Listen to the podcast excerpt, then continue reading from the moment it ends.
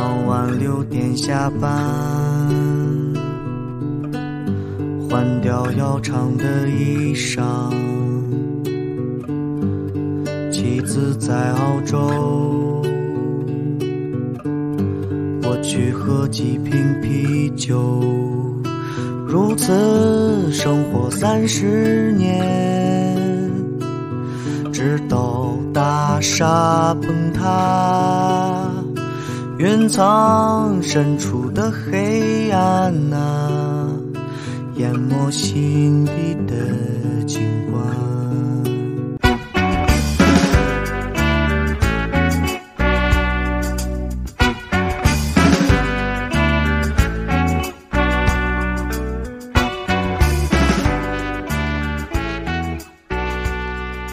Hello Hello，大家好，我是老陈。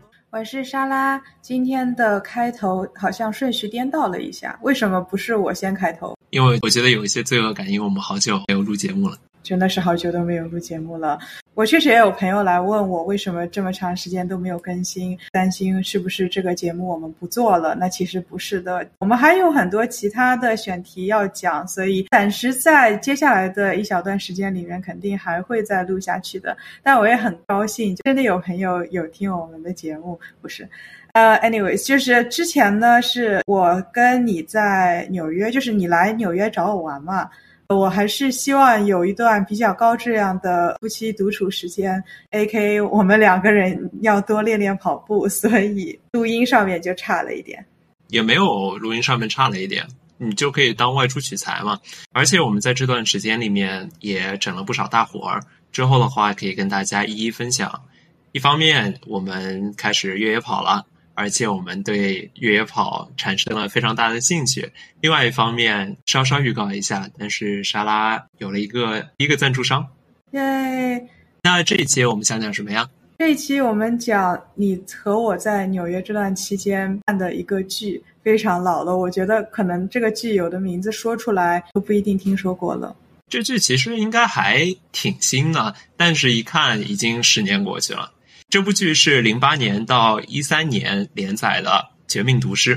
这样来说的话，还是一年出一季，还是蛮高产的。因为那个时候还是在电视上放嘛，不像现在，假如是在 Netflix 上面放，大家更多是 binge，就是等一季全部出来之后一起看。那个时候主要还是大家一周追一集的方式来看。我记得这部剧刚刚结束的时候，我才第一次听说这部剧。因为我一三年的时候刚刚来美国上大学，然后我就记得在哪次期中考试还是期末考试附近，我的同学说他们都没有在准备考试，因为他们非常喜欢看的一部剧要连载结束了，然后大家都组队想要去看最后一集。但那时候我对这部剧一点想法都没有，一直到十年之后的现在，我才终于又把它捡起来给看了一下。你听说这部剧什么时候呀？我第一次听说那部剧的时候，跟你的时间差不太多。其实我们俩也没差两岁，对吧？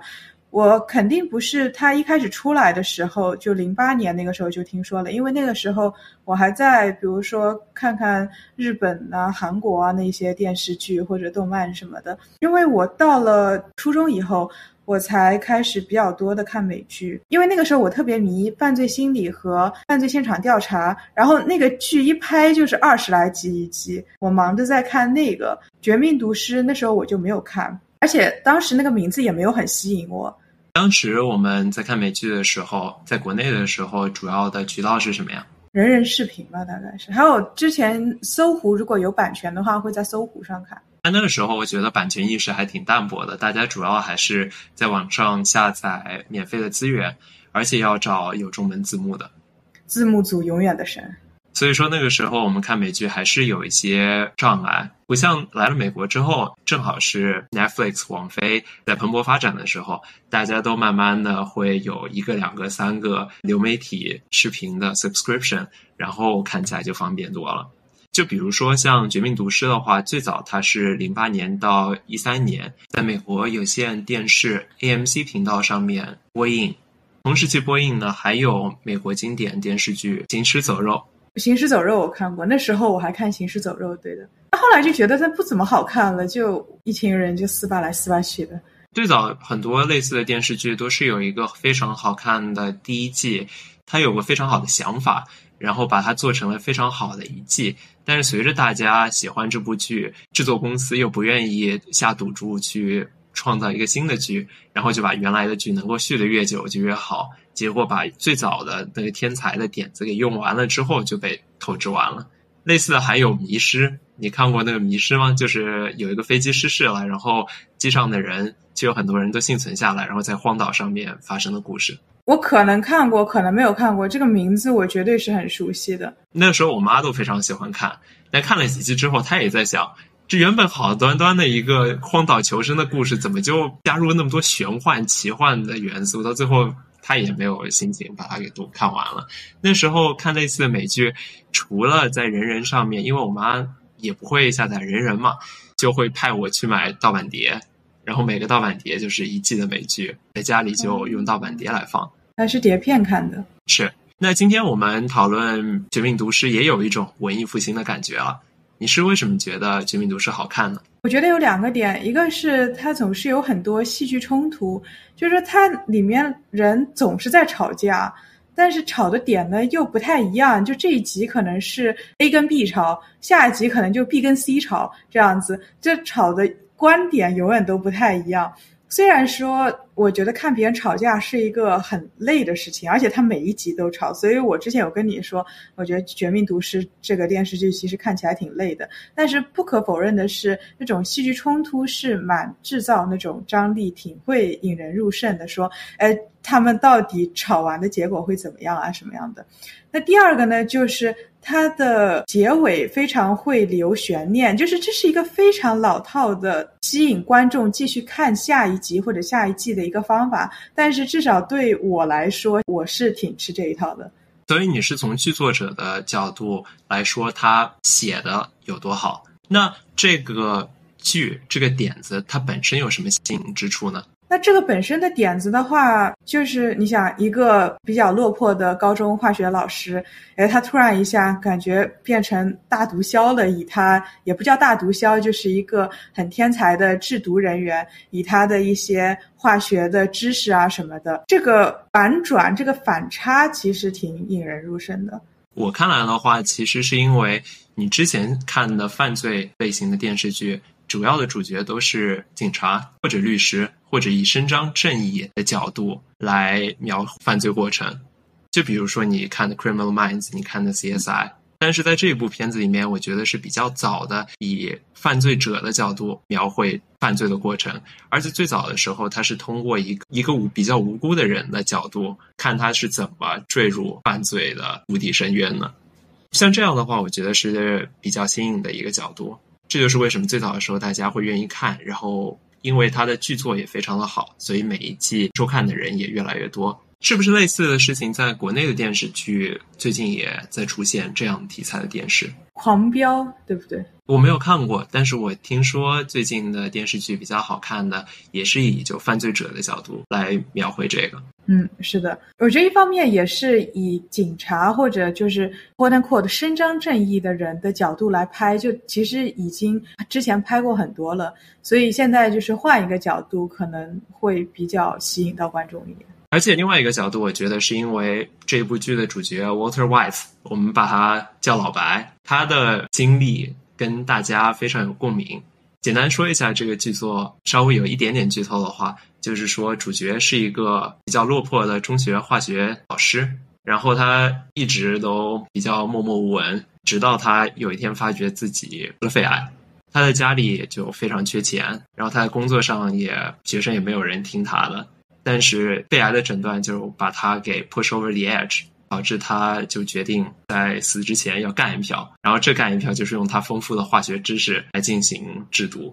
Basic chemistry 非常基础的化学知识啊！你还有一个点漏说了，是他除了呃工作上他是一个公立学校的化学老师之外，他还有另外一个类似 part time job，也是为了给家里多赚点钱。他在洗车的一个地方当前台，然后有的时候还不得不被拉去洗车。对，总之在生活的各个角度都是一个受气包嘛。这是一个老实人，一开始真的是个老实人。我觉得像这种最开始的描述就很容易让普通人带入这种角度，因为大家作为打工人，有谁是在工作上非常扬眉吐气的呢？大家都不是憋屈着做人，很多时候就觉得怎么样能够爆发一下，什么时候就受不了了。但是绝大多数人都没有爆发的这样一个渠道，但是电视里面就可以做这种事情，可以说是美版的龙傲天了。对他电视里面，我觉得怎么说？我觉得也不叫龙傲天，我觉得他有一种破罐子破摔的感觉，至少是前一二季，就是他觉得他自己是没有多少生命了，那我就在这一段时间里面，反正我快死了，那就干票大的。所以他其实是那种破罐子破摔，但即使是普通人，让我们想象一下自己变成了一个破罐子以后。其实你可能更多的时候也是想把它，要不然修修补补粘起来，而不是真的就破摔了。而且我不知道你从女性的角度来看这部剧是什么样的。我觉得绝大多数男的都觉得自己实际上的本领比现在有的成就要大很多。我只是蛰伏着，我只是没有这个机会来施展。如果给我这样一个机会施展的话，我绝对我的日子会比现在好过很多。嗯，你要知道，我是一个 ego 比较小的人，在这一方面，所以我会觉得说，我现在有这样的一个工作，呃，我工作的环境也比较好，就我已经非常满意了，就我不会 特别去呃这样子想。所以你没有特别带入老白在工作上面受气的这一部分。我其实是可以代入的，就是也不叫代入，就是我可以共情，因为他的才能是高于他的职现在一个工作的职位的，这是一个事实。但其实大多数男的其实不一定是这样的，就是你们只是自己感觉是这样的。所以就是说，对于他来说我是可以代入的，但对于你们这些想法，有的时候我是不太能代入的。这分人，这个事情分人。那说回到为什么这部剧令我们欲罢不能？非常重要的，像沙老师刚才说到的，就是冲突。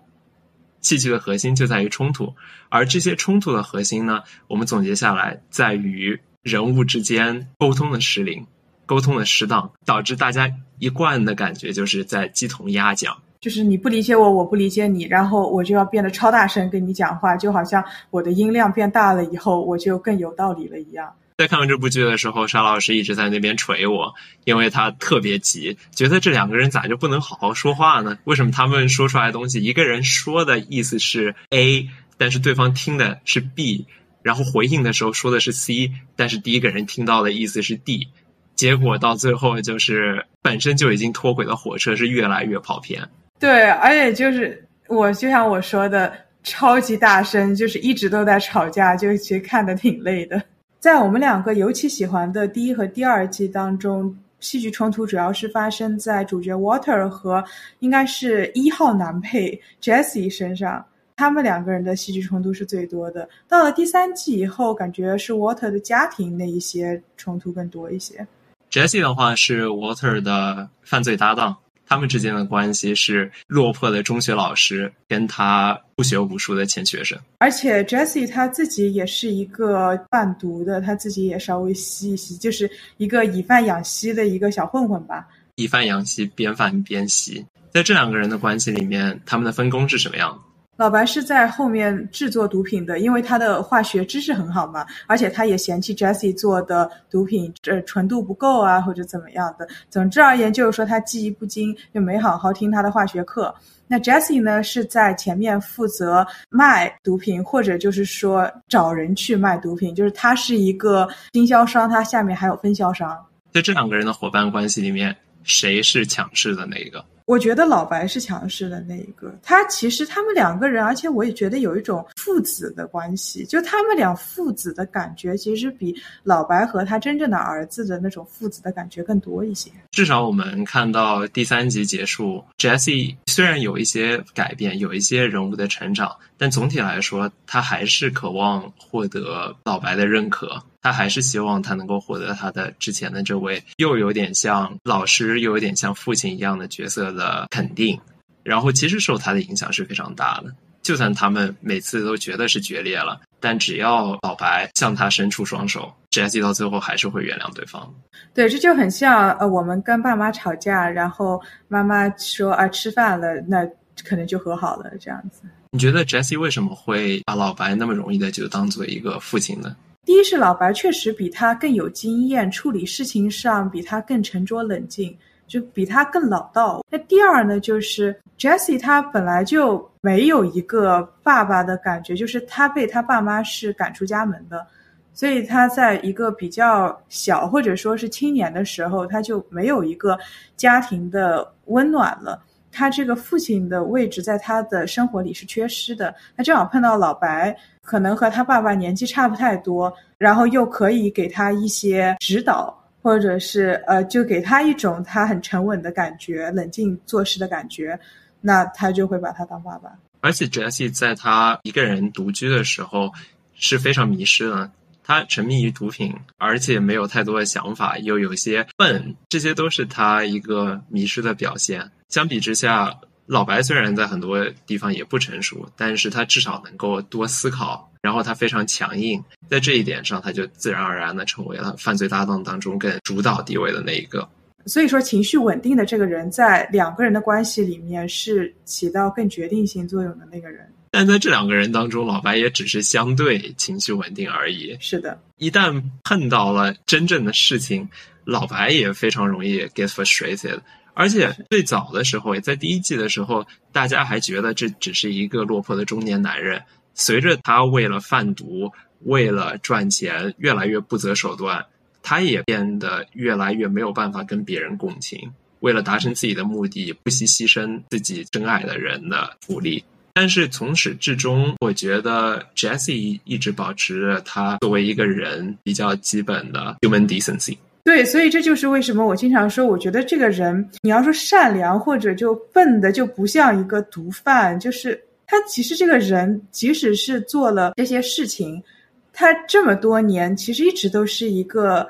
脑子挺简单，心地也挺善良的人，而且他是纠结的。他在做坏事的时候，自己是纠结的。老白他在刚开始是纠结的，但是他一旦坠入黑道之后，就想的越来越少了。他只为了自己的利益而去做事情。他后来就升级了，属于是。稍微剧透一下的话，其实，在整个五季里面，Jesse 至始至终都属于比较叛逆、比较男孩的这样一种形象。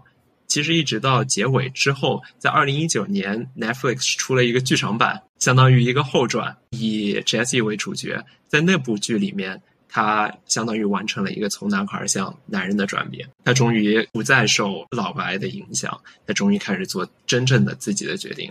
那你这样说的话，围绕这部剧的衍生品还是蛮多的。那还有另外一部剧，应该是紧跟着《绝命毒师》结束就开始的《风骚律师》。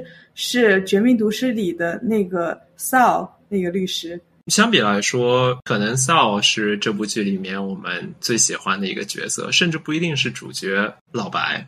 因为我是觉得我们两个人都比较喜欢比较冷静一点的、比较处事泰然的一个角色。那 Saul 的出现就取代了之前老白的地位。但是我觉得这也和 Saul 他是一个第三者有关，就是在所有的这些事情里面，他其实并不是一个直接会被卷入这个事件的，或者他会受到这个事件负面影响的一个人，所以他可以以一个第三者比较冷静的角度来帮老白还有帮 Jesse 处理他们的事情。而且 sal 在这部剧里面，我感觉。他因为在第二季刚开始出现，然后在第三季开始有更多显著的戏份。他是接过了老白跟 Jesse 在黑色幽默方面的这个接力棒。因为头两集的时候，黑色幽默的点就在于两个比较青涩的犯罪者在就不停的犯错误，但到后来他们越来越老练，然后他们两个之间的戏剧冲突也越来越多。就没有一个插科打诨的人出现了。这个时候，一个帮犯罪者辩护的坏律师、风骚律师就出现在剧本里面，提供一个相对比较冷静的声音，同时又很好的平衡了比较紧张的气氛。就相当于是两个关系比较紧张的人，你已经看厌了，然后突然出现了一个第三者，稍微把局势平息了一下，而且这两个人都听他的，你会觉得哦，好像这个剧又有一点新的看头。那说完了男配角，我们可以说说女配角。这部剧里面第一女配角就得是老白的老婆 Skyler 了吧？我觉得如果不是因为老婆，我也不是说怪罪怎么样，但是他确实养家压力比较大。如果他没有一个老婆的话，可能他也不会走上犯罪的道路。首先，我不是厌女发言，我只是比较针对这个角色，因为他真的很 Karen。你能怎么解释 Karen 这个词？不太讲道理的白人女性，中年女性，白人中年女性，中老年女性。我是觉得他其实很喜欢把自己的一些想法强加在别人的身上，而且他发现他自己的这一个想法不被对方所接受的时候，他就会拉别的人进来，然后一起说服他，直到这个人他妥协了，他接受了他的想法。就比如说老白一开始他其实并不想治病了，因为那个时候确实诊断也是有一点失误了，就是说他这个癌症是不可治愈的。但是他非要呃，我们再坚持一下，我们再去看一些别的医生，然后我们再去想想办法，你必须得活下来那种感觉，而且还召开了一个呃家庭会议，把他的妹妹、妹夫还有他的儿子五个人坐在一起聊这个事情。还有一点需要考虑进来的是。他们家庭里面只有老白一个人在挣工资。Skyler 其实是一个没有全职工作的太太，她的工作是一个写书的。他至少是自称自己是写书的，因为他和他妹妹会有聊到说：“哎，我自己好像最近又在写点什么东西。”但其实也不知道。然后他们的大儿子现在已经上高中了，但是两个人又在老白快五十岁。